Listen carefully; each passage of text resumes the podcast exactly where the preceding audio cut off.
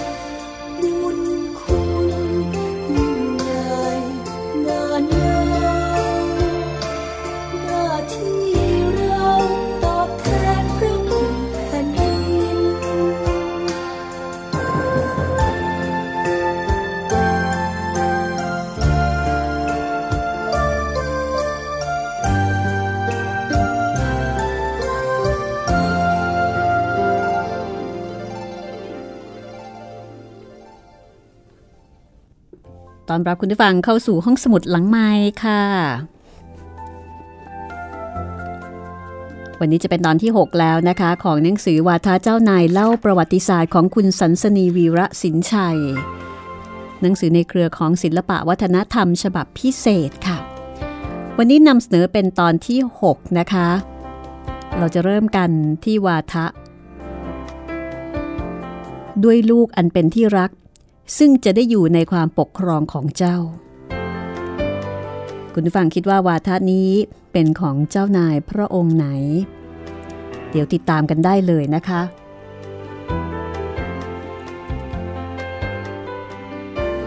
คุณฟังสามารถติดตามห้องสมุดหลังใหม่ได้ ที่นี่วิทยุไทย PBS ค่ะ www.thaipbsradio.com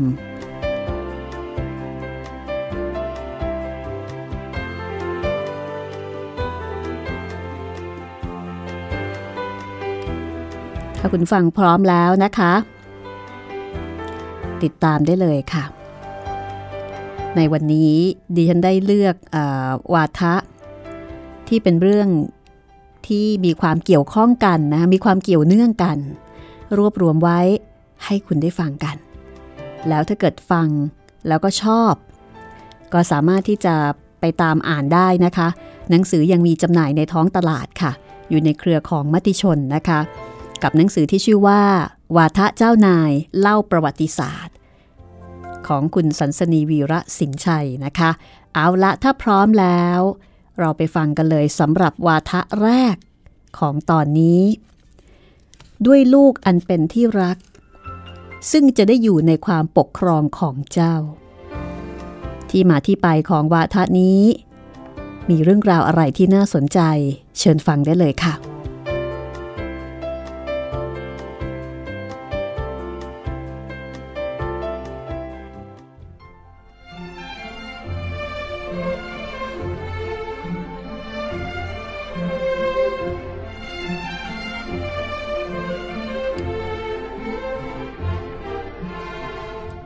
ลูกทำไม่ดีจะฟ้องพ่อ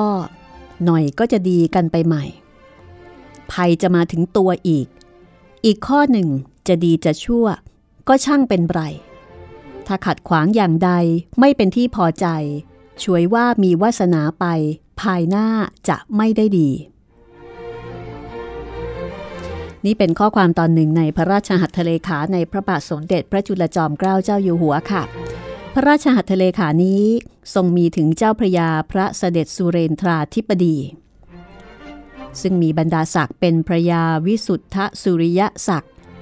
ทำหน้าที่อภิบาลพระราชโอรสในขณะที่เสด็จไปทรงศึกษาในทวีปยุโรป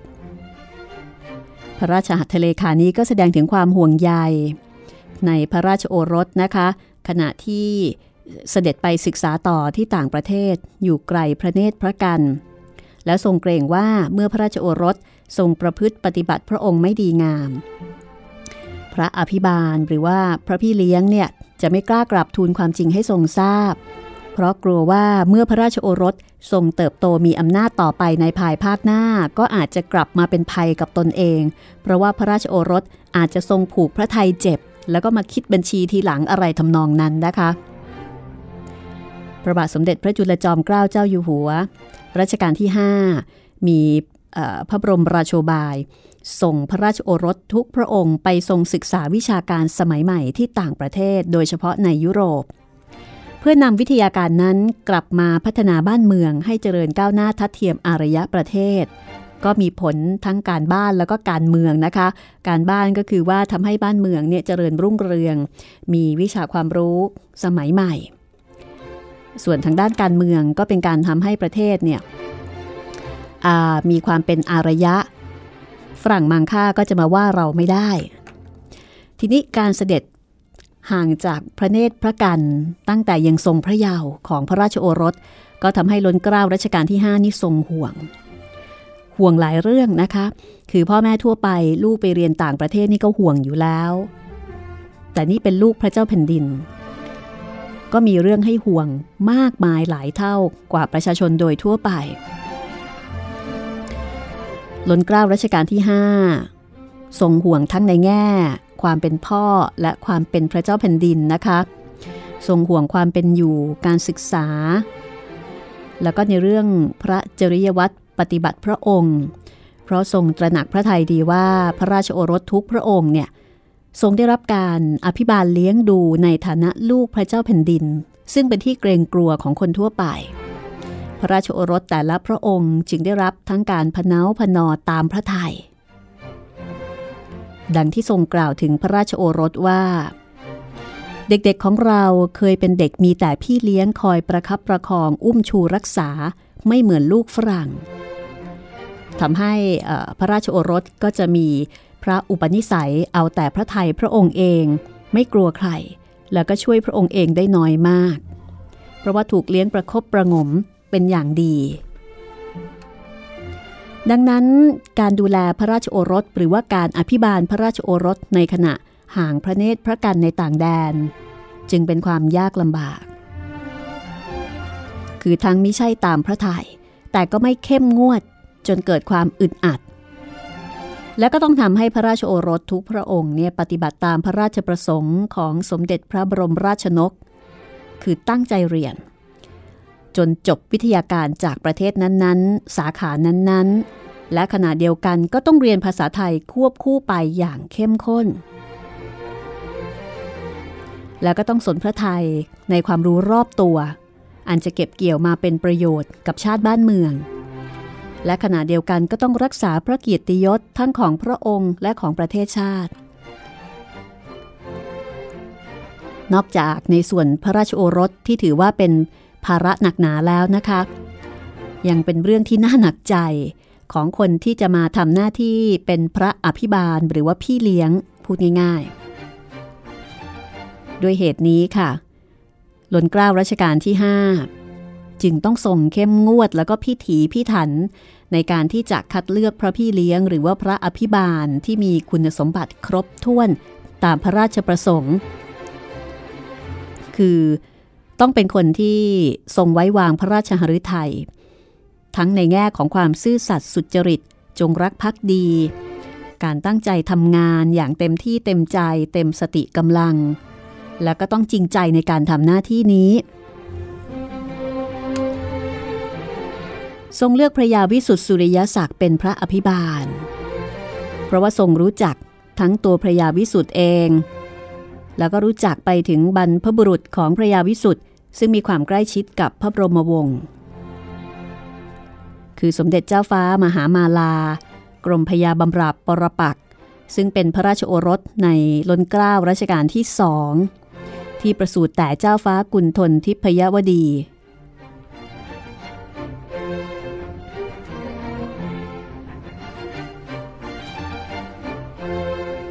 ซึ่ง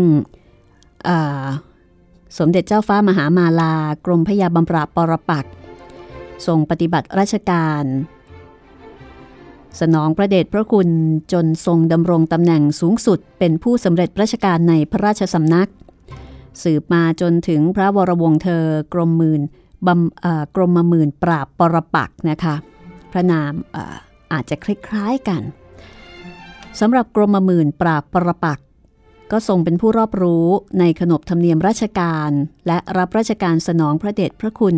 ในการช่างต่างๆ ด้วยความวิริยะอุตสาหะเป็นที่พอพระราชหฤทยัยจนถึงพระยาวิสุทธิสุริยศักดิ์ซึ่งเป็นโอรสของกรมหมื่นปราบปรปัก ซึ่งเกิดแต่หม่อมเปียม พระยาวิสุทธิสุริยศักดิ์มีนามเดิมว่า หม่อมราชวงศ์เปียมาลากุล เพราะว่ากำพร้ามารดาตั้งแต่ยาววัยนะคะ จึงได้รับพระมหากรุณาจากพระบาทสมเด็จพระจุลจอมเกล้าเจ้าอยู่หัวเป็นพิเศษ โดยทรงเป็นผู้พระราชทานตัดจุก ให้กับหม่อมราชวงศ์เปียมาลากุลด้วยพระองค์เอง เพราะว่ากำพร้าแม่ พอถึงกำหนดตัดจุกก็ทรงพระกรุณาโปรดเกล้าโปรดกระหม่อมนะคะ ให้จัดเป็นพิธีหลวงแล้วก็เสด็จมาพระราชทานตัดจุกให้ด้วยพระองค์เองเลยทีเดียว หม่อมราชวงศ์เปียก็ก็เป็นคนเก่งนะคะ สามารถสอบประโยคหนึ่งและประโยคสองได้ภายในปีเดียวค่ะ และเมื่อเข้ารับราชการในกระทรวงธรรมการ ก็ได้รับคัดเลือกให้ตามเสด็จเจ้านายในฐานะเลขานุการถึงสองครั้ง ครั้งแรกตามเสด็จพระวรวงศ์เธอพระองค์เจ้าสายสนิทวงศ์ไปดูงานในยุโรป ครั้งที่สองตามเสด็จสมเด็จพระราชปิตุลาบรมพงษาพิมุกเจ้าฟ้ากรมพยาพานุพันธ์วงวรเดชไปเจริญสัมพันธไมตรีกับประเทศต่างๆ ในทวีปเอเชีย การทำงานในฐานะเลขานุการทั้งสองครั้งนี้เป็นที่พอพระทัยของเจ้านายทั้งสองพระองค์นะคะ จึงได้รับบรรดาศักดิ์สูงขึ้นจนเป็นถึงพระยาวิสุทธิสุริยศักดิ์ ระบาทสมเด็จพระจุลจอมเกล้าเจ้าอยู่หัวทรงพอพระทยัยในคุณสมบัติพิเศษของพระยาวิสุทธิ์ที่ว่า พระยาวิสุทธิ์สุริยะศักดิ์เป็นผู้มีสติปัญญาวิจารณญาณอย่างสุขุม มีความสามารถในราชกิจน้อยใหญ่ ได้กระทำความดีไว้ในราชการเป็นอันมาก ทั้งเป็นผู้มีอัธยาศัยเยือกเย็นมั่นคง ทั้งตั้งใจปฏิบัติราชกิจต้องตามพระบรมราโชบาย ซึ่งเข้าใจถ่องแท้ เพราะเป็นผู้ที่ได้เคยทรงคุ้นเคย และรับราชการใกล้ชิดพระองค์อย่างสนิท โดยคุณสมบัติพิเศษดังกล่าวค่ะล้นเกล้ารัชกาลที่ 5 ก็ตัดสินพระทัยเลือกพระยาวิสุทธ์มาเป็นพระอภิบาล พระราชโอรสที่เสด็จไปทรงศึกษาในยุโรป ซึ่งในการนี้นะคะ พระองค์ก็มีพระราชดำรัสฝากฝังพระราชโอรสเป็นการส่วนพระองค์ โดยเฉพาะในพระราชหัตถเลขาหรือในจดหมาย ก็แสดงให้เห็นถึงพระปีชาสามารถ ในการเลือกใช้คนและวิธีการใช้คนทรงใช้ความจริงพระไทยหรือว่าความจริงใจ และพระเดชพระคุณอย่างเหมาะสมทำให้ผู้ที่รับสนองพระบรมราชโองการทราบซึ้ง พร้อมที่จะทำตามพระราชประสงค์อย่างเต็มที่และเต็มใจ อย่างเช่น การที่ทรงแสดงถึงความห่วงใยพระราชโอรส ดังเช่นพ่อทั่วไปที่ห่วงใยลูกยามลูกอยู่ห่างไกล ด้วยข้อความที่ทำให้ผู้เป็นพ่อเข้าใจและทราบซึ้งว่า เจ้าต้องเป็นผู้มีส่วนอันหนึ่งในการรักษาชีวิตของข้าด้วยลูกอันเป็นที่รัก ซึ่งจะได้อยู่ในความปกครองของเจ้า นอกจากข้อความ ที่ทำให้เกิดความซาบซึ้งแล้วนะคะ ก็มีข้อความที่ทำให้ผู้ที่จะมาทำหน้าที่พระอภิบาลเนี่ยเกิดความเบาใจ แล้วก็มุ่งมั่นในการที่จะช่วยพระองค์ให้คลายความเป็นห่วงพระราชโอรส ก็ได้กล่าวตักเตือนไปที่ลูก เพื่อจะให้ประพฤติตัวตามประเพณีบ้านเมืองเขา แต่ก็นั่นแลเป็นการไกลตา พูดกันจะเข้าใจหรือมิเข้าใจก็ไม่รู้ และจะทำตามหรือมิทำตามก็ไม่รู้ แต่ที่อยู่ใกล้ ๆ กันอย่างว่ายาก ทั้งนี้ก็สุดแต่วาสนาของเขา เพราะความมั่นใจอันใดก็ไม่มีที่มั่นใจนัก และยังทรงปรารบถึงความกลัว ให้พระยาวิสุทธ์ได้ทราบ อย่างเปิดเผยตรงไปตรงมานะคะ ลูกทำไม่ดีจะฟ้องพ่อ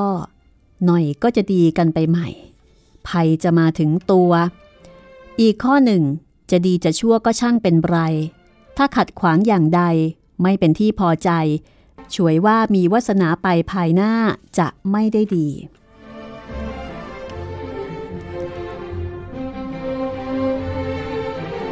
จากข้อความที่ทรงปารบความห่วงใยพระราชโอรสอย่างพ่อที่ห่วงใยลูก ข้อความที่ทรงปรารบเรื่องการตักเตือนพระราชโอรส ให้ประพฤติปฏิบัติตัวอย่างเหมาะสม แล้วก็ทรงปรารบถึงผลว่าจะได้หรือไม่นั้นทรงไม่มั่นพระทยัยก็ทำให้พระอภิบาลเนี่ยเข้าใจแล้วก็เห็นพระราชหฤทัยมุ่งมั่น และปฏิบัติหน้าที่ อย่างเต็มสติกำลังอยู่แล้ว ครั้นทรงปรารบถึงความกลัวที่จะมีผลกระทบถึงตัวพระอภิบาลในภายภาคหน้า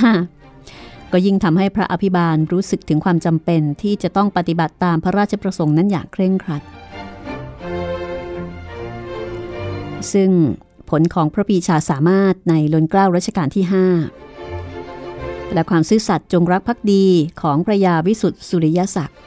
ก็เป็นส่วนสำคัญส่วนหนึ่งที่ทำให้พระราชโอรสทุกพระองค์ ที่ทรงศึกษาในยุโรปประสบความสำเร็จในการศึกษาอย่างสมบูรณ์ตามพระราชประสงค์ ในหนังสือนี้มีรูปของเจ้าพระยาพระเสด็จสุเรนทาธิปดีด้วยนะคะ หม่อมราชวงศ์เปียมาลากุลท่านเท่มาก ๆ เลย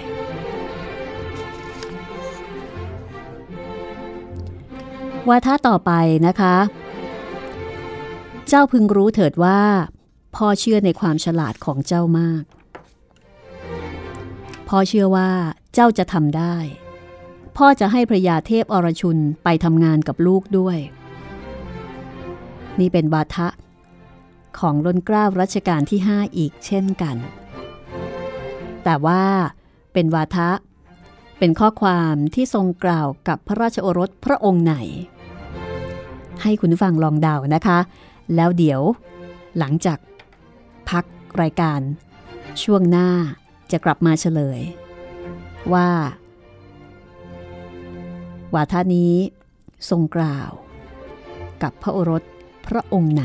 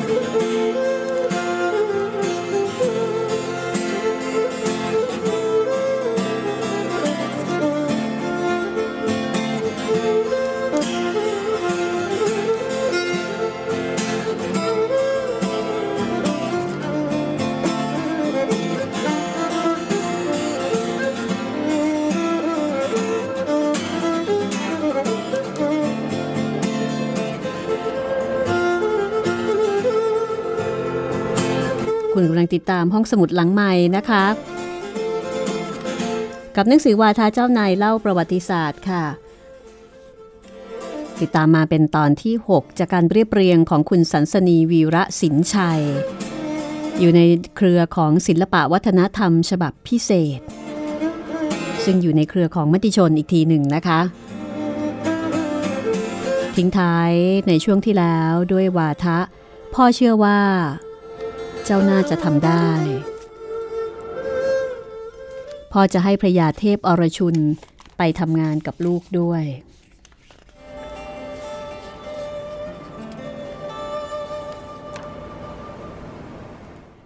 และก่อนหน้านี้ก็มีวาทาที่ว่า เจ้าพึงรู้เถิดว่า พ่อเชื่อในความฉลาดของเจ้ามาก คุณผู้ฟังพอจะเดาได้ไหมคะ ว่านี่เป็นพระราชดำรัสที่รนเกล้ารัชกาลที่ 5 ตรัสกับพระราชโอรสพระองค์ไหน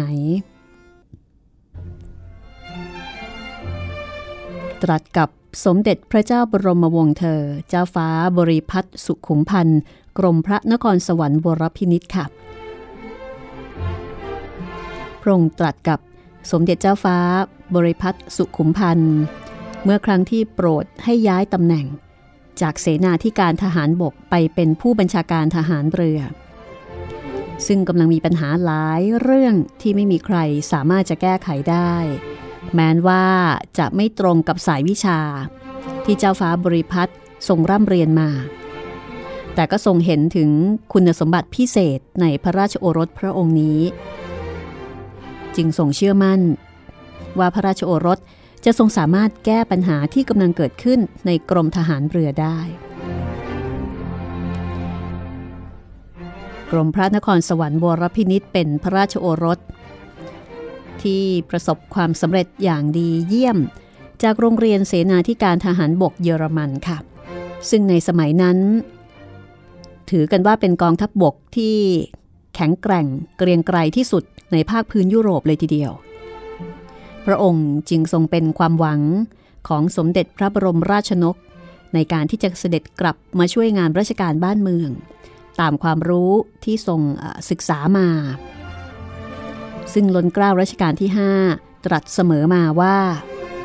เจ้าพึงรู้เถิดว่าพ่อเชื่อในความฉลาดของเจ้ามาก ทรงเข้ารับราชการครั้งแรกในตำแหน่งเสนาธิการทหารบกกรมยุทธนาธิการทหารบก ดำรงพระยศเป็นนายพลตรีราชองครักษ์ทรงรับราชการตำแหน่งนี้ไม่ทันถึงปี กรมทหารเรือก็มีปัญหาหลายประการ แล้วก็ไม่มีใครจะสามารถแก้ปัญหานี้ได้ เช่น ปัญหาที่กรมทหารเรือเป็นหนี้ห้างอีสเอเชียติกเป็นจำนวนมาก พระบาทสมเด็จพระจุลจอมเกล้าเจ้าอยู่หัว จึงโปรดให้พระโอรสพระองค์นี้นะคะ ย้ายจากกรมยุทธนาธิการทหารบกมาดำรงตำแหน่งผู้บัญชาการทหารเรือ แม้ว่าในขณะนั้นพระราชโอรสมีพระชนสาเพียง 23 ปี คือถ้าในสมัยปัจจุบันก็ต้องถือว่า เป็นอายุที่น้อยมากนะคะกับตำแหน่งที่มีภาระรับผิดชอบมากมายใหญ่หลวง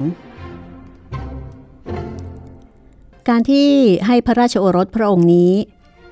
ส่งย้ายมารับตำแหน่งผู้บัญชาการทหารเรือ แล้วก็ต้องแก้ปัญหาใหญ่ ๆ ที่ไม่มีใครแก้ได้เนี่ยก็แสดงว่าพระองค์ทรงทรงมั่นพระไทยทรงมั่นใจนะคะ ว่าพระราชโอรสพระองค์เนี้ยมีคุณสมบัติที่ถึงพร้อมในการที่จะแก้ปัญหา ซึ่งว่ากันว่า พระคุณสมบัติที่สำคัญก็คือพระอัธยาศัยที่ละมุนละม่อม แต่ว่าเป็นคนเด็ดขาด มีระเบียบวินัย รู้จักประสานประโยชน์ ดังนั้นจึงทรงมั่นพระไทย แม้ว่า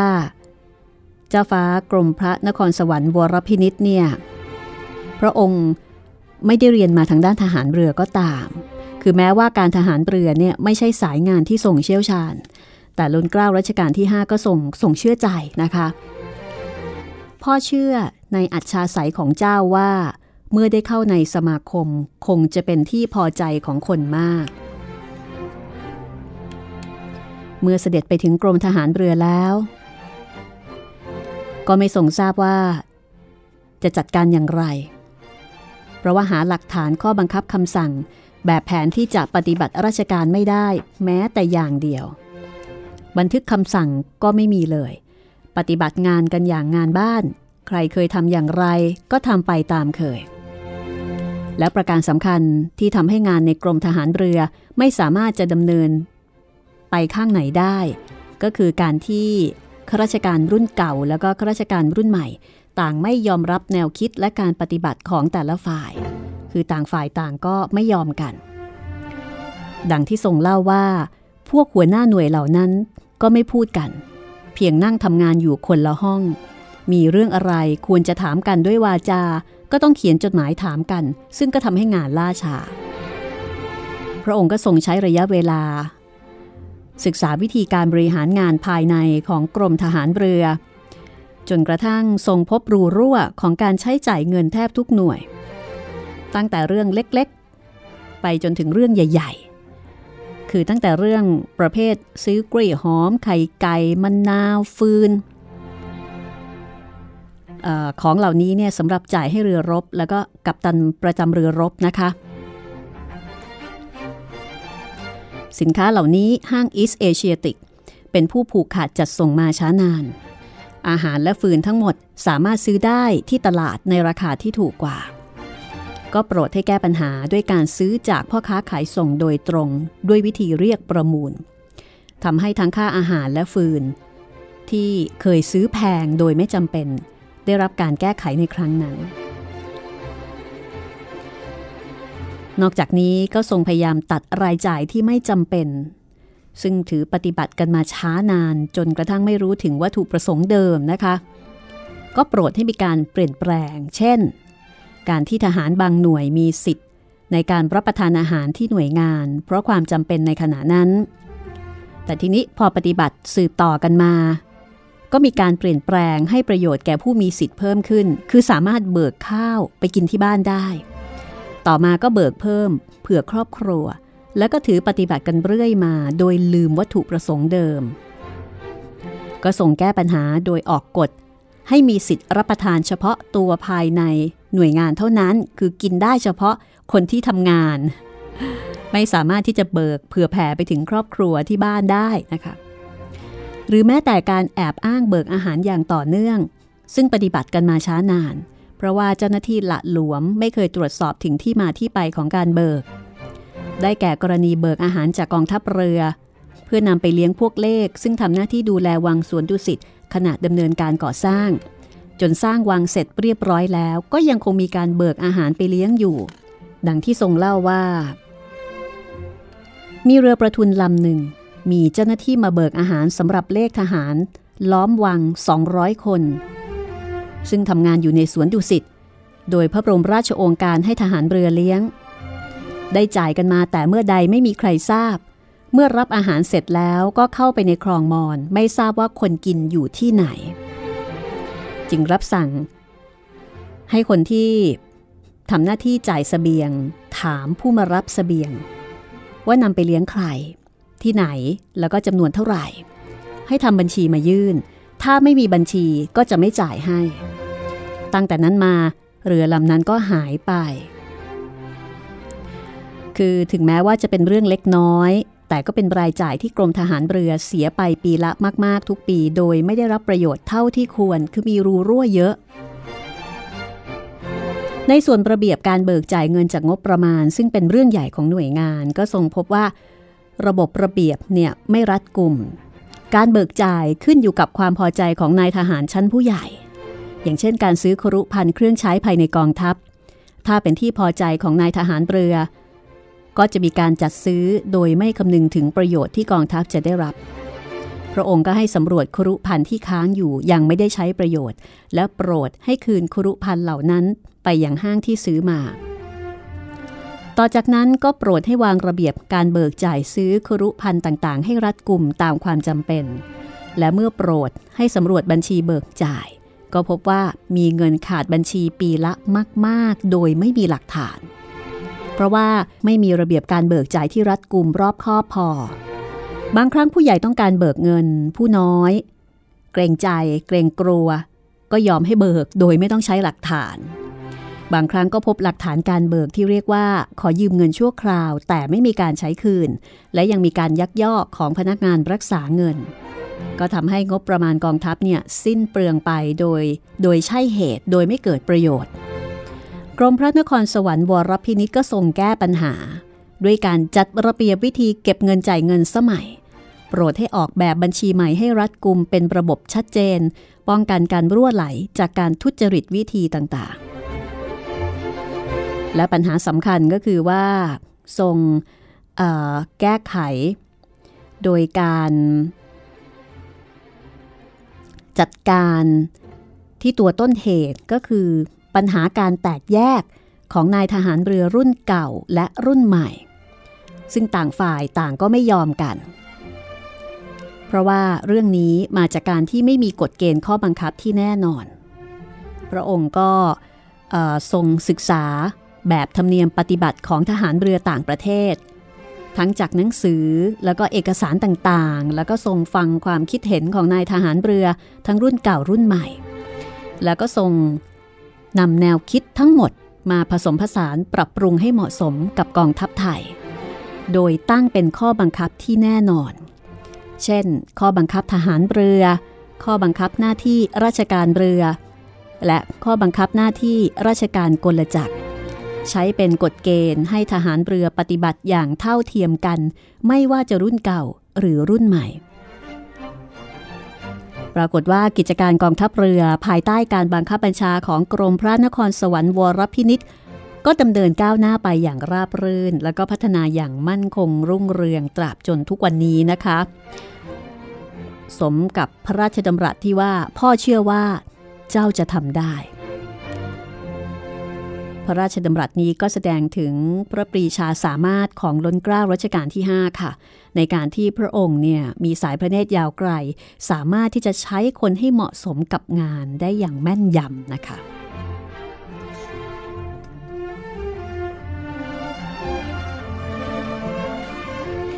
วาทะต่อไปค่ะ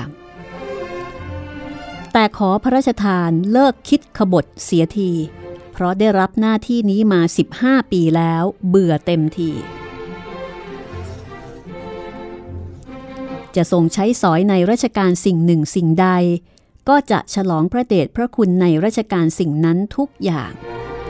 แต่ขอพระราชทานเลิกคิดขบฏเสียที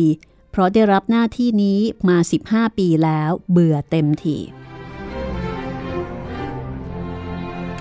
เป็นพระดำรัส ของสมเด็จพระเจ้าบรมวงศ์เธอ เจ้าฟ้าบริพัตรสุขุมพันธ์กรมพระนครสวรรค์บรพินิษนะคะ ตรัสกับสมเด็จเจ้าฟ้าประชาธิปกศักดิเดชกรมหลวงสุขโขทัยธรรมราชา ก่อนที่เจ้าฟ้าประชาธิปกจะเสด็จขึ้นครองราชเป็นพระบาทสมเด็จพระปกเกล้าเจ้าอยู่หัว สาเหตุที่มีพระดำรัส เช่นนี้ก็สืบเนื่องมาจากข่าวลือที่เกิดขึ้นตลอดรัชสมัยของพระบาทสมเด็จพระมงกุฎเกล้าเจ้าอยู่หัวรัชกาลที่ 6 ค่ะ ว่าพระองค์เนี่ยทรงคิดกบฏจะแย่งชิงราชบัลลังก์สำหรับวาทะนี้นะคะ ก็แสดงให้เห็นถึงความคล้ายๆ กับความอ่อนพระทัยอ่อนอกอ่อนใจว่าทำไมถึงลือกันไปได้ไม่จบไม่สิ้นสำหรับสาเหตุที่ เป็นต้นเหตุนะคะทำให้เกิดข่าวลือดังกล่าวต่อเนื่องกันมา 10 กว่าปี ก็น่าจะเกิดจากการที่ สมเด็จเจ้าฟ้าบริพัตรสุขุมพันธ์กรมพระนครสวรรค์วรพินิษทรงเป็นเจ้านาย ที่มีพระสติปัญญาเฉลียวฉลาด มีพระปีชาสามารถในการปฏิบัติพระภารกิจทุกหน้าที่ที่ทรงได้รับมอบหมาย แล้วก็มีพระจริยวัตรอันงดงาม คือเป็นเจ้านายที่เก่ง มีบารมีมาก เป็นที่รักเคารพของคนทั่วไป เป็นพระราชโอรสที่พระบาทสมเด็จพระจุลจอมเกล้าเจ้าอยู่หัวทรงภาคภูมิพระไทยว่าทรงเรียนเก่งนะคะ เมื่อตอนที่ศึกษาวิชาทหารบกในเยอรมนีก็ทรงเป็นที่สรรเสริญของครูบาอาจารย์ โดยเฉพาะพระเจ้าไกเซอร์วิลเฮล์ม จักรพรรดิเยอรมันเนี่ยถึงกับมีจดหมายหรือว่าพระราชหัตถเลขา ชมเชยความสามารถของสมเด็จเจ้าฟ้ากรมพระนครสวรรค์วรพินิตมาถึงรัชกาลที่ 5 โดยตรงเลยนะคะ ก็แสดงว่าพระองค์ต้องเก่งจริง ๆ แล้วก็คงจะเป็นถ้าพูดง่าย ๆ ก็คือคงจะเป็นเด็กดีด้วยนะคะ คือเก่งด้วยแล้วก็ดีด้วย ก็เป็นเหตุให้สมเด็จพระบรมชนกนาถเนี่ยทรงภาคภูมิพระไทย แล้วก็วางพระไทยในพระราชโอรสพระองค์นี้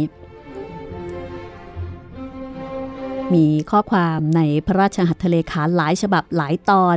ที่ทรงมีถึงสมเด็จพระปิตุฉาเจ้า สุขุมามารสี พระชนนีในพระราชโอรสพระองค์นี้ความว่า เกือบรับประกันได้ว่า ลูกเราคนนี้ไม่เสียคนเลยเป็นอันขาด หลักแหลมมั่นคงมากควรจะดีใจได้เป็นแท้ และทรงมีถึงพระราชโอรสว่า เมื่อดิ้นไปไม่ไหว ก็มีความหวังใจอยู่ในลูก ว่าจะมาช่วยแบกหามความลำบากของพ่อ เมื่อเวลาแก่แลโทมลง พอให้เป็นที่เบาใจบ้าง และเมื่อพระราชโอรสทรงสำเร็จการศึกษา เสด็จกลับมารับราชการ ก็ทรงสามารถแก้ปัญหาต่างๆ ได้อย่างลุล่วง เป็นที่ไว้วางพระราชหฤทัย สมดังที่ตั้งพระไทยเอาไว้จริง ๆ นะคะ อย่างเช่นกรณีที่ได้เล่าผ่านไปเมื่อสักครู่นี้ที่ทรงเข้ามาแก้ปัญหารูรั่วของกองทัพเรือที่มีปัญหามากมาย ทั้งๆทที่ทรงเรียนจบทางด้านทหารบก แต่ก็ทรงเข้ามาจัดการปัญหาในกองทัพเรือได้เป็นอย่างดี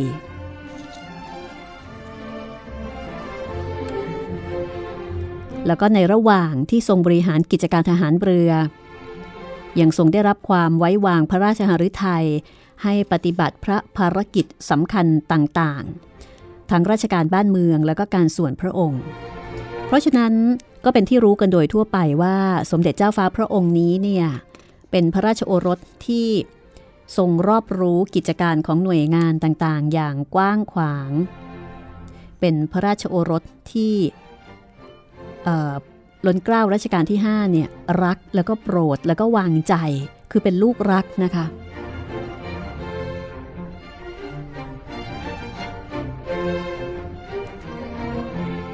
พระบาทสมเด็จพระจุลจอมเกล้าเจ้าอยู่หัว ถึงกับทรงออกพระโอษฐ์เรียกพระราชโอรสพระองค์นี้ว่า ทรงเป็นหัวใจของพ่อเลยทีเดียว เพราะฉะนั้นการที่ทรงเป็นหัวใจของพ่อเป็นลูกรัก เป็นพระโอรสองค์โปรดเนี่ยก็คงจะเป็นที่รับรู้ของคนโดยทั่วไป พอถึงสมัยรัชกาลที่ 6 ค่ะ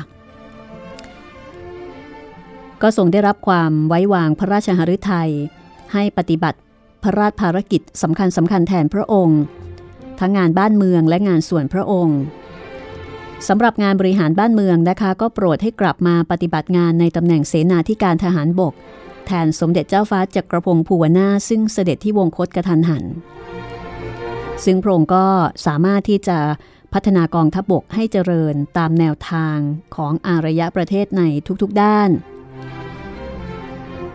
นอกจากงานด้านการทหารแล้วนะคะ ก็ทรงปฏิบัติพระภารกิจด้านพลเรือนด้วย เช่น ทรงดำรงตำแหน่งอุปนายกกาชาติ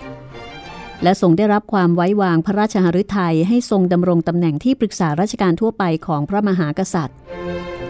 แล้วก็โปรดให้ปฏิบัติพระราชภารกิจสำคัญแทนพระองค์ อย่างเช่นการต้อนรับพระราชอาคันตุกะคนสำคัญของบ้านเมือง จนทรงเป็นที่ยอมรับของบรรดาทูตานุทูตของประเทศต่างๆ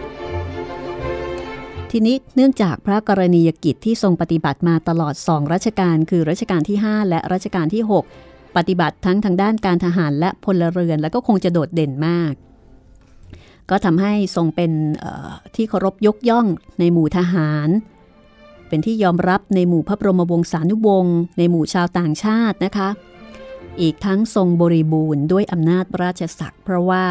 ทรงอยู่ในฐานะรัชทายาทพระองค์หนึ่ง แล้วก็เป็นเจ้านายที่มีบารมี ทรงมีน้ำพระทัยที่อบอ้อมอารี พระจริยวัตรก็นุ่มนวลแต่เด็ดขาด เข้มแข็ง มีคนรักเยอะนะคะ ปรากฏว่าอีกด้านหนึ่ง การที่พระองค์มีพระปีชาสามารถเป็นที่โดดเด่น แล้วก็มีคนจงรักภักดีมาก ก็เกิดข่าวลือว่าพระองค์เนี่ย น่าจะได้เป็นพระมหากษัตริย์ ต่อจากพระบาทสมเด็จพระมงกุฎเกล้าเจ้าอยู่หัว แม้ว่าจะไม่ได้อยู่ในฐานะรัชทายาทลำดับต้นๆ คือถ้าตามลำดับเนี่ยไม่ได้ แต่เนื่องจากทรงมีอำนาจราชศักดิ์มีบารมี มีพระปีชาสามารถ แล้วก็มีประสบการณ์ในการบริหารประเทศอย่างกว้างขวาง คือในด้านคุณสมบัติมีความเหมาะสม ในขณะที่องค์รัชทายาทตามพระราชประเพณีขณะนั้น คือหลังจากที่สิ้นรัชกาลที่ 6 แล้วเนี่ยนะคะ ก็เหลือเพียงสมเด็จเจ้าฟ้าประชาธิปก คือล้นเกล้ารัชกาลที่ 7 ที่ขณะนั้นยังมีพระชนมายุน้อย ประสบการณ์การบริหารประเทศก็ยังน้อย ก็เลยเกิดข่าวลือนะคะว่า สมเด็จเจ้าฟ้ากรมพระนครสวรรค์เนี่ยจะทรงคิดขบฏแย่งชิงราชบัลลังก์แม้จะทรงเสียพระทัยกับข่าวลือ แต่ก็ยังทรงมุ่งมั่นที่จะทำงานต่อไปจนสิ้นแผ่นดินพระบาทสมเด็จพระมงกุฎเกล้าเจ้าอยู่หัว จนกระทั่งสมเด็จเจ้าฟ้าประชาธิปก เสด็จขึ้นครองราชเป็นในหลวงรัชกาลที่ 7 พระองค์ก็คงจะอึดอัดพระไทยมาเป็นเวลานานนะคะ จึงทรงถือเป็นโอกาส ในอันที่จะกราบบังคมทูลปรับความเข้าพระไทย ถวายความจริงในพระไทย ให้ทรงทราบถึงความจงรักภักดี และทรงลงท้ายคำกราบบังคมทูลว่า ขอพระราชทานเลิกคิดขบฏเสียที เพราะได้รับหน้าที่นี้มา 15 ปีแล้ว เบื่อเต็มที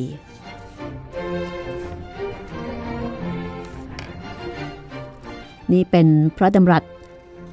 ของสมเด็จพระเจ้าบรมวงศ์เธอ เจ้าฟ้าบริพัตรสุขุมพันธ์ กรมพระนครสวรรค์วรพินิษ ที่ตรัสกับสมเด็จเจ้าฟ้าประชาธิปกศักดิเดชกรมหลวงสุขโขทัยธรรมราชาค่ะ ก่อนที่พระองค์จะเสด็จขึ้นครองราชเป็นพระบาทสมเด็จพระปกเกล้าเจ้าอยู่หัว ในหลวงรัชกาลที่ 7 แห่งราชวงศ์จักรีนะคะ เพื่อที่จะ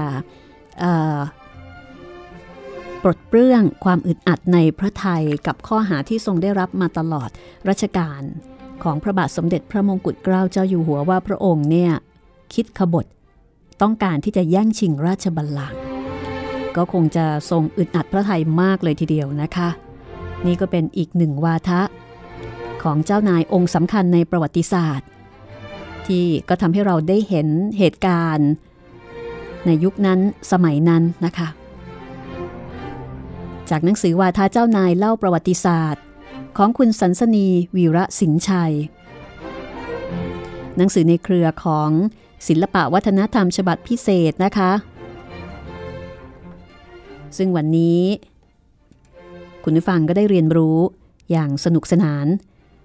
แล้วก็อย่างน่าสนใจนะคะไปหลายเรื่อง ตอนต่อไป